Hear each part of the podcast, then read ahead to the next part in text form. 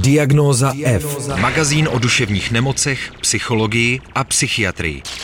Dobré odpoledne, i dnes vás vítám u dalšího dílu Diagnózy F na rádiu Wave.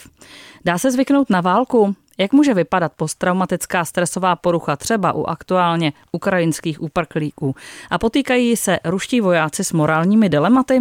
O tom si dnes budu povídat s profesorem Janem Veverou, přednostou psychiatrické kliniky fakultní nemocnici Plzeň, ale taky vojenským psychiatrem se zkušenostmi mimo jiné z války v Afghánistánu. Dobrý den, pane profesore. Dobrý den, děkuji za pozvání. Dá se zvyknout na válku?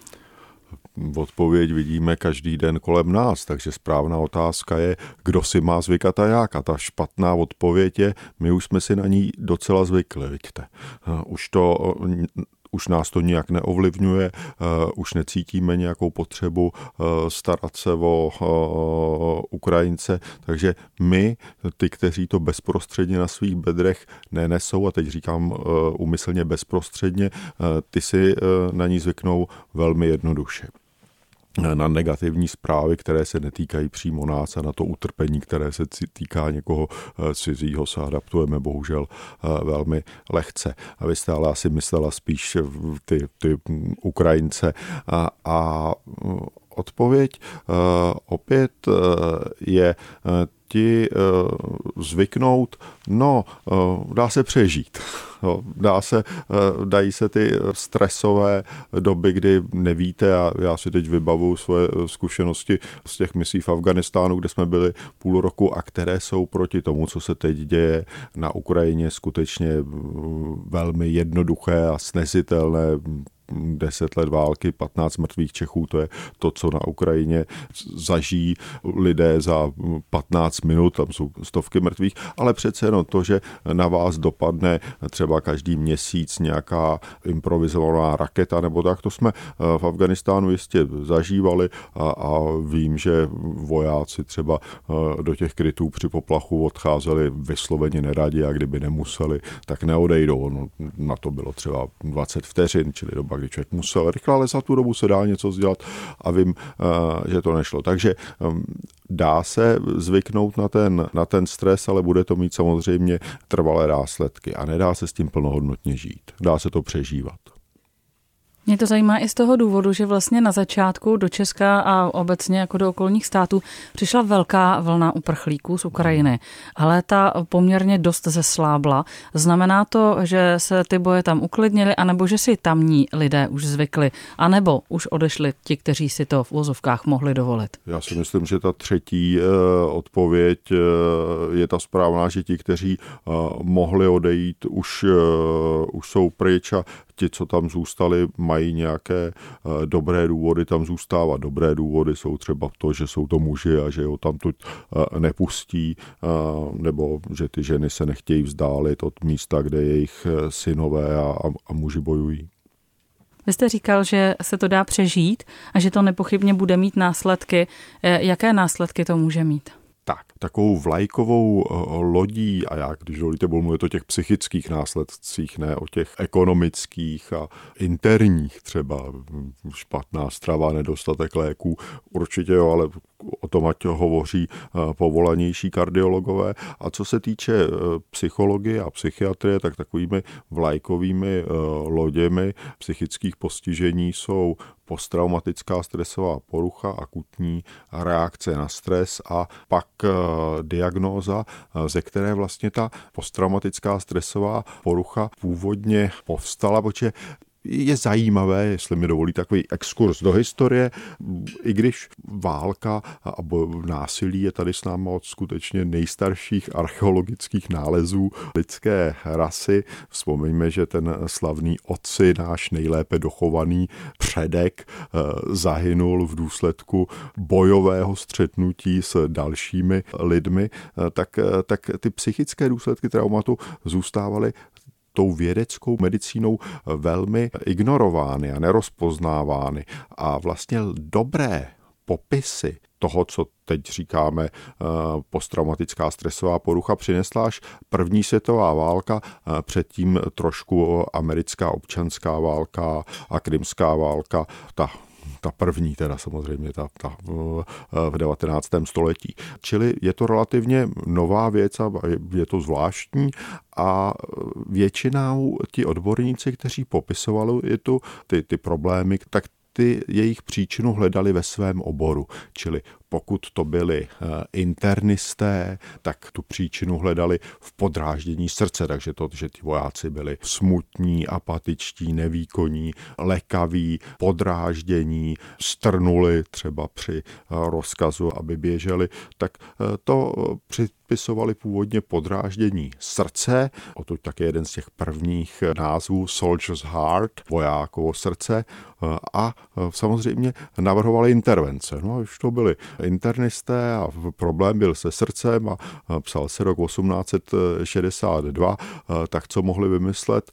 No, vymysleli úpravu třemení batohů, aby ty batohy na hrudník a na to srdce tak netížily a, a aby se mu levilo. Moc to samozřejmě těm psychickým příznakům pomohlo. Pak přišla první světová válka a skutečně přinutila všechny velitele se věnovat velmi pečlivě těm psychickým příznakům traumatu protože přišly nové typy zbraní, především kulomet a, a bubnová palba, které ukázaly, že to psychické zhroucení se může stát skoro každému. Nebudu říkat úplně všem, jsou určitý typy hrdinů, který ustojí eh, vše, ale naprosto většině. To je něco úplně jiného. Do té doby eh, se na to, eh, na to psychické zhroucení dívali jako na morální slabost. A ta první světová válka tohle úplně změnila a začalo se tomuhle typu příznaků říkat shell shock. Shell ne proto, že by to byla mušlička, ale protože to je taky ta střepina z granátu, který to právě pojmenovala šok z výbuchu granátu teď se začali přijít lékaři, psychologové a už byli i neurologové, jestli je ta příčina organická nebo psychická.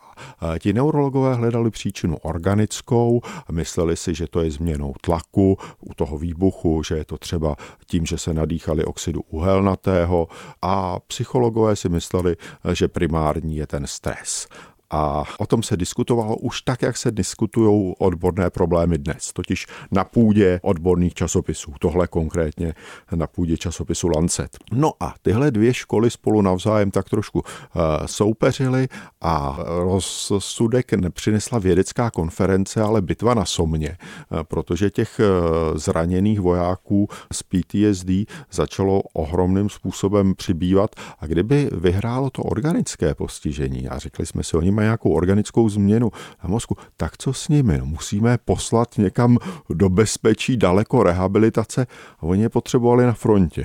Takže vyhrála tady ta psychologická intervence, protože ta umožnila krátkou, rychlou, bezpečnou rekreaci v blízkosti fronty, tu rekreaci berte v uvozovkách, tří, čtyřdenní eh, pobyt v bezpečném prostředí a šup zpátky na frontu. Takže tohle bylo vítězství psychologů a teď najednou, nebo teď po válkách v zálivu, se díky lepším zobrazovacím eh, technologiím ukazuje, že skutečně ty mos, změny eh, na mozku mnohem intimnější, než jsme mohli vidět třeba před 20 lety, když já jsem studoval, eh, tam skutečně jsou a vrací se ta PTSD trošičku zpátky do sféry neurologů jako takzvané Mild Traumatic Brain Injury, MTBI, myslím, že tahle zkrátka se používá i v češtině, takže jako by se nám to organické, to původně zavržené v roce 1916 eh, vracelo zpátky a právě tohle jsou dvě eh, vlajkové lodi psychických postižení. Mild Traumatic Brain Injury, které patří spíš eh, neurologům a PTSD, které je samozřejmě doménou, a teď nechci říkat úplně psychiatrie, ale duševního zdraví, protože ještě lépe než psychiatři ho možná léčí psychologové, protože primární intervence jsou psychoterapeutické. Nicméně zatím jsme mluvili o vojácích. Zajímá mě, jestli tohle platí tedy i pro lidi třeba, kteří utekli z těch oblastí nebo kteří tam pořád ještě žijí, kteří třeba eh, nejsou úplně v bezprostřední blízkosti, nestřílejí, nespadly na ně třeba bomby, ale žijou v té oblasti. I jich se to týká? Určitě se jich týká ta zvýšená eh, stresová eh, zátěž a mohli jsme to eh, vidět my tady na našich uprchlících, kteří k nám přicházeli, ale my jsme je neviděli na psychiatrických klinikách a nemocnicích. Musím říct, že zvýšenou, nějak dramaticky zvýšenou návštěvnost těchto pacientů jsme my alespoň v Plzni nezaznamenali a to musím říct, že v Plzni je jich opravdu hodně, protože ti lidé lidé šli eh, především tam, kde už měli nějaké eh, své komunity a plzeňská komunita, eh, protože tam jsou ty výrobny a montovny na borských polích, tak tam jich bylo opravdu hodně, takže k nám ukrajinští pacienti chodili a chodí, ale, ale nezaznamenali jsme to několikanásobné navýšení, které by mělo být. Není to brzy ještě na posttraumatickou stresovou poruchu? No, je to pozdě na akutní reakci na stres a, a, a možná ještě příliš, ale už ne. Ta válka trvá 4 měsíce, jsou tu 3 měsíce a typicky po několika měsíců, od 3 do 6 měsíců je ta nejčastější, eh, ten nejčastější výskyt té typické PTSD, posttraumatické stresové poruchy, ale může být i, i opožděná a o několik měsíců později. A samozřejmě, eh, jestli můžete mít PTSD, eh, i když nejste přímo v oblasti oblasti bojů, no v tom okamžiku, kdy se dozvíte, eh, že tam eh, mina roztrhala vašeho syna, tak to je určitě trauma, které k tomu naprosto dostačuje. S jakými projevy se můžeme potkat? Eh, myslím teď třeba konkrétně u těch uprchlíků, to znamená, přišla sem hromada lidí, jsou někde okolí, v okolí, potkáváme je, jak, s čím se můžeme setkat u nich? To je velmi, na to je velmi jednoduchá odpověď, eh, jsou velmi frustrovaní to, co se jim eh, přihodilo, vezměme si, že museli vzít tašku a odjet a jak vy jednáte, když jste frustrovaná. Tak přesně takové reakce můžeme hodně eh, očekávat od nich, to je zvýšenou podrážděnost. To, že možná, a to zase souvisí s tím, co jste se mě ptala na začátku, eh, jestli si jde na válku zvyknout, no my už jsme si na ní zvykli, bohužel, takže ty zvýšené ohledy, ke kterým jsme byli ochotní a které se daly hezky měřit eh, třeba pomocí toho, eh, že jsme ukrajinským ženám někde dali třeba eh, možnost zadarmo chodit do, do zoologických zahrad. A někde ne. A bylo moc hezky vědět a mě by moc zajímalo, jestli to nějaký novinář měří a srovnává. Bylo by to takový hezký marker toho, jak jaká města přistupovaly ke svým ukrajinským emigrantům. Mně to připadalo jako skvělá intervence, protože při tom PTSD nejde jenom o expozici tím traumatem. To jsme si my jako psychiatři docela dlouho mysleli a byla to jedna z chyb, ke kterým při té diagnoze došlo. Eh, jde taky eh, o to přijetí tím okolím. Nejde jenom o to, eh, jestli na vás někdo střílel nebo jestli vy jste někoho střílel, ale taky jde o to, jestli když se z té války vrátíte, tak se na vás dívají jako na hrdinu nebo na jako zabijáka dětí, což byl jeden z mnoha důvodů té vysoké prevalence prevence eh, posttraumatické stresové poruchy u větnamských veteránů.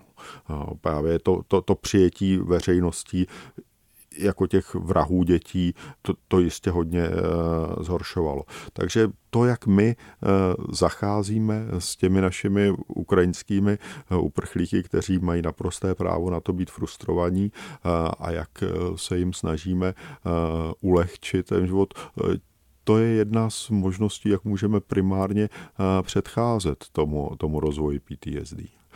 Vítězné armády mají menší výskyt psychických problémů než poražené armády. Přátelské přijetí eh, pomáhá. Když mluvíte o těch vítězných eh, a poražených armádách, tak by mě ještě zajímalo, jestli se liší nějak jako ty války mezi sebou, jestli může být nějaká jako v úzovkách lepší a horší válka. Jestli, tak jak jste vlastně naznačoval v, v tom Afganistánu, že to bylo v úzovkách jednodušší, tak jestli třeba tahle válka je o to složitější, Protože je, nevím, živelná? Jo, tak děkuju. To já zatím nevím. To já zatím z těch informací teď nevím, ale vím velmi dobře, že se od sebe války eh, velmi významně liší a že můžeme pro ty vojáky vytvářet lepší a horší podmínky. A eh, my, když, já už jsem se teď zmínil o tom Větnamu, protože o tom už je teď dostatečně dát a, eh, a dostatečný odstup a určitě by vás překvapilo, kdybych vám teď řekl, že válka ve Větnamu byla i třeba dva nebo tři roky po jejím začátku vnímána v nejprestižnějších psychiatrických časopisech, jakým je American Journal of Psychiatry a dokonce v psychiatrických učebnicích, jako byl třeba Kaplan Sadok, už se to čtyři roky od začátku války dostalo do učebnic, vnímáno jako obrovské vítězství jako obrovské vítězství americké vojenské psychiatrie, protože měli jenom ta čerstvá data a protože odhadovali, že skutečně ty psychické ztráty, které jsou, jsou desetkrát menší než ve druhé světové válce a asi třikrát nebo čtyřikrát menší eh, než v korejské válce. Eh, protože oni měřili ty akutní psychické ztráty, těch, ty, ty, ty, ty akutní reakce na stres, které přijdou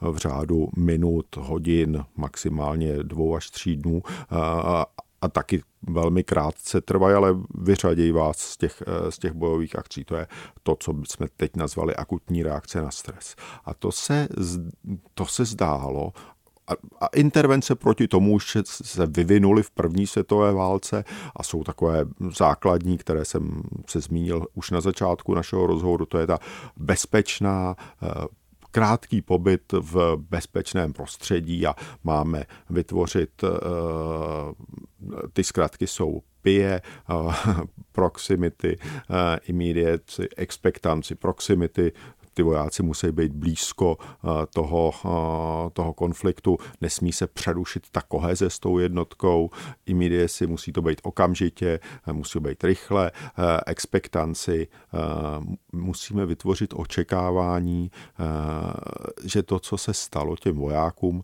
je naprosto normální reakce na nenormální situaci a proto to taky brzo odezní, čili pozitivní očekávání. To je něco, co bychom potřebovali vytvořit v celé české společnosti mimochodem.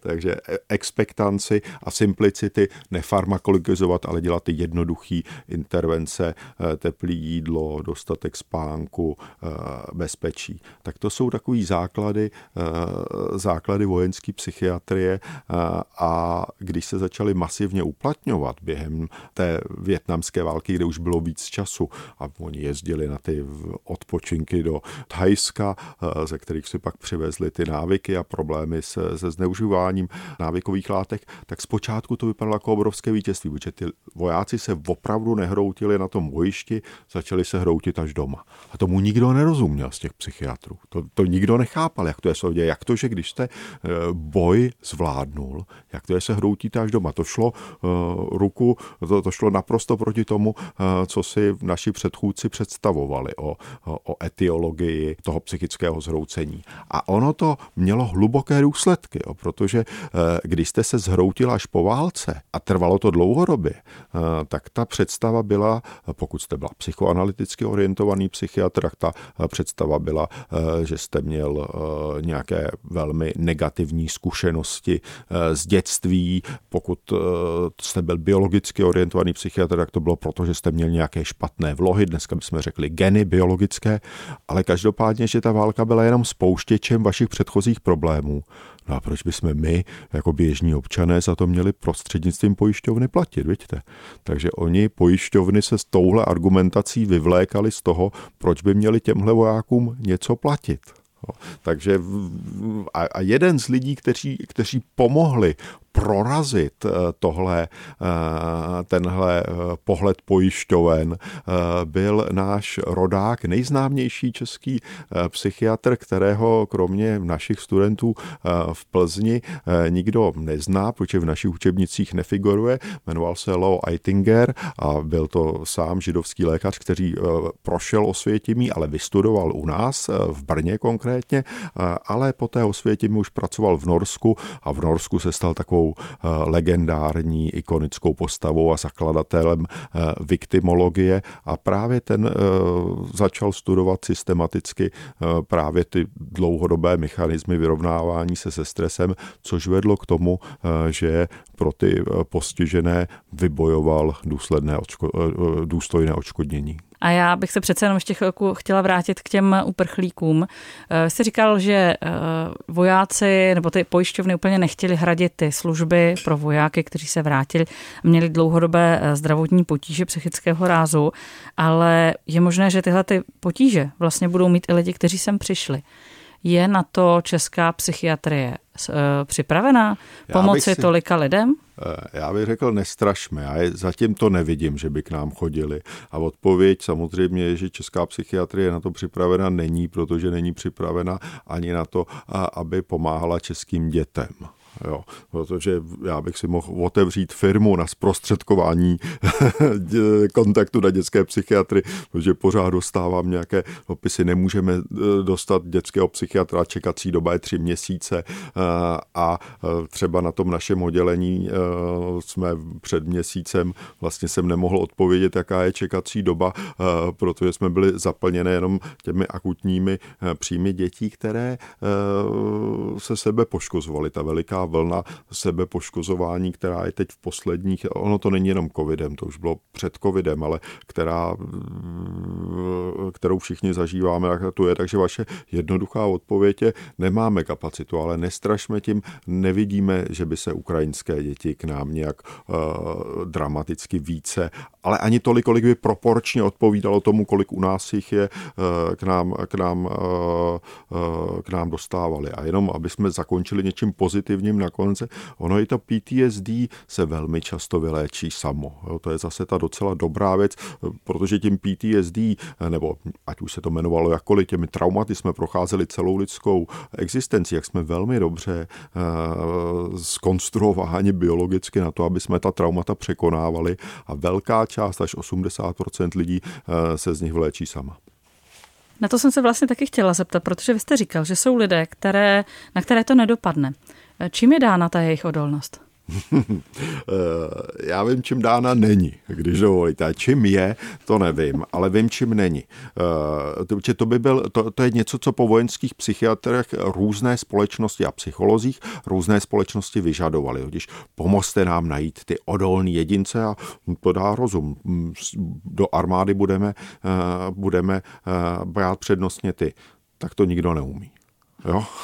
tak nikdo neumí udělat ty preselekce. My umíme docela dobře vybrat lidi, kteří nemají psychiatrickou nemoc, ale vybrat lidi, kteří se nezhroutějí, eh, to nikdo neumí. Možná si to někteří psychologové myslí, že třeba eh, naše armáda má menší psychické ztráty, protože je psychologové více skrýnují, to je ještě z dob Varšavské smlouvy, kdy to tak bylo, ale ono to tak není. Oni eh, umějí vyselektovat ty, ty nemoc, ty, ty, ty lidi, kteří mají už teď depresi, kteří už teď mají sebevražední myšlenky, jak ty se do té armády nedostanou a ta naše armáda má trošku menší PTSD eh, než ostatní, ale je to proto, eh, že ty chlapy, kteří tam eh, jdou, už jsou o něco starší, o něco vzdělanější, o hodně zkušenější, takže mají takovýhle, takovýhle ochranný faktory. Ale nikdo na světě neumí vyselektovat lidi, kteří se nezhroutí.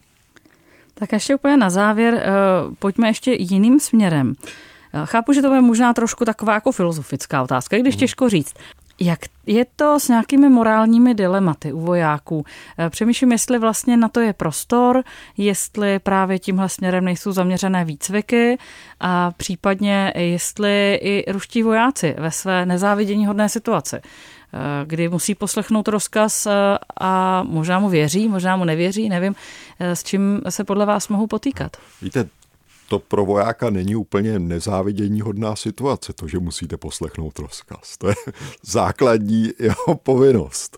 To já, když se, se o tom bavím eh, třeba ze studenty na gymnáziu svým, kde jsem teď byl, tak tam se ptal, jaká je, zá, co si představuju, že je základní vojenská ctnost. A oni, jak jsou eh, všichni, eh, jak si ovlivněni těmi filmy, jak si myslí, že vysoká výdrž a to, že umějí přesně střílet a rychle běhat a tak houby.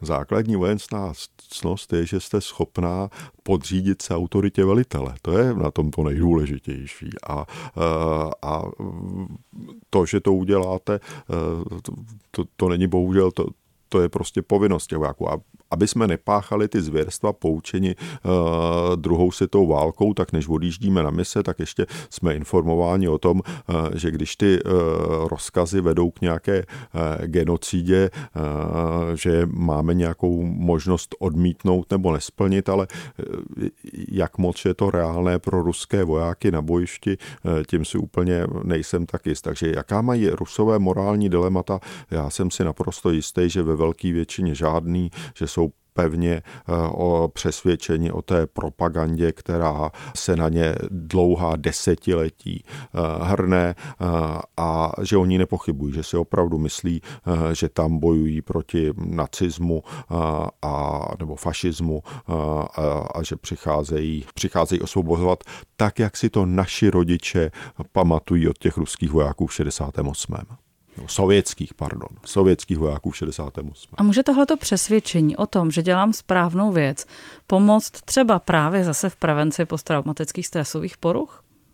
Já si myslím, že ano, ale teď si nedokážu vybavit, jestli bych na to uměl, že jestli bych tenhle svůj dojem uměl podpořit eh, nějakými eh, tvrdými daty, ale e, skutečnost, že abychom porozuměli tomu, e, proč se vojáci zhroutili, k tomu, jako je základní otázka, porozumět tomu, proč a za co vojáci bojují. Jenomže ono, eh, vojáci budou velmi odhodlaně, odvážně a skutečně statečně bojovat i za velmi zrůdné režimy, jakým byl třeba nacismus. Mm, kdybychom se dívali na eh, Wehrmacht, eh, tak ten měl z hlediska jaksi vojenských výsledků velmi obdivuhodné skóre. Kdyby se ta druhá světová válka počítala na body, tak, tak vyhráli Němci, vidíte, naštěstí ne, naštěstí to bylo na knockout.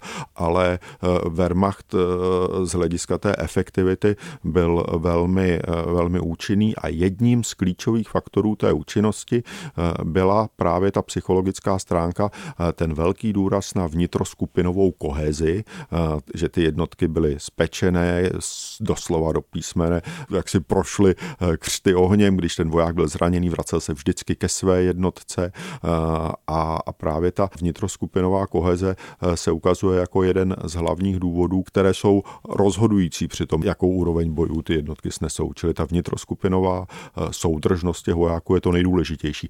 Vojáci nebojují za demokracii. Na začátku, ten prvních pět dní války, ty vojáci asi bojovali, určitě bojovali za svobodnou Ukrajinu. Teď už čtyři měsíce po válce už nebojují za Ukrajinu. Teď už bojují za čest svý jednotky. Co každý z nás může udělat proto, aby eh, třeba té situaci nějak pomohl. Ta velká solidarita, která byla na začátku už pominula, tak co teď, dneska v červenci, můžeme udělat třeba proto, abychom někomu, kdo přišel z Ukrajiny, eh, pomohli s jeho případným prožíváním posttraumatické stresové poruchy? Tak eh, Především si musíme nezvyknout na to, co se tam děje, abych se vrátil na začátek. Nesmíme si na to zvyknout a musíme si to pořád uvědomovat, že kousek od nás eh, se vraždí a chtít po našich politicích, aby s tím něco dělali a vytvářet eh, ten tlak na ně, což se neděje. Teď pro nás eh, je nejdůležitější, kolik stojí elektřina, eh, kolik stojí pohonné látky, ale vzpomeňte, my se dneska stáváme tou vedoucí funkcí zemí Evropské unie, vidíte. A Evropská unie to nebyla žádná záležitost vzniklá proto, aby jsme měli o korunu levnější uhlí nebo o korunu levnější železo. Ta ta se vznášela na křídlech té myšlenky, že musíme zabránit druhé svět, třetí světové válce a že proto je potřeba se, se nejvíc spojit a my jsme na to už trochu zapomněli. Připomíná pan profesor Jan Vevera, host dnešní diagnozy F. Já vám děkuji, že jste přišel a u nějakého dalšího tématu se budu opět těšit. Naslyšenou. Díky. Bylo mi potěšením, Maslanu. Potřebuješ duševní oporu? Všechno spraví náš podcast. Poslouchej diagnozu F kdykoliv a kdekoliv. Více na wave.cz lomeno podcasty.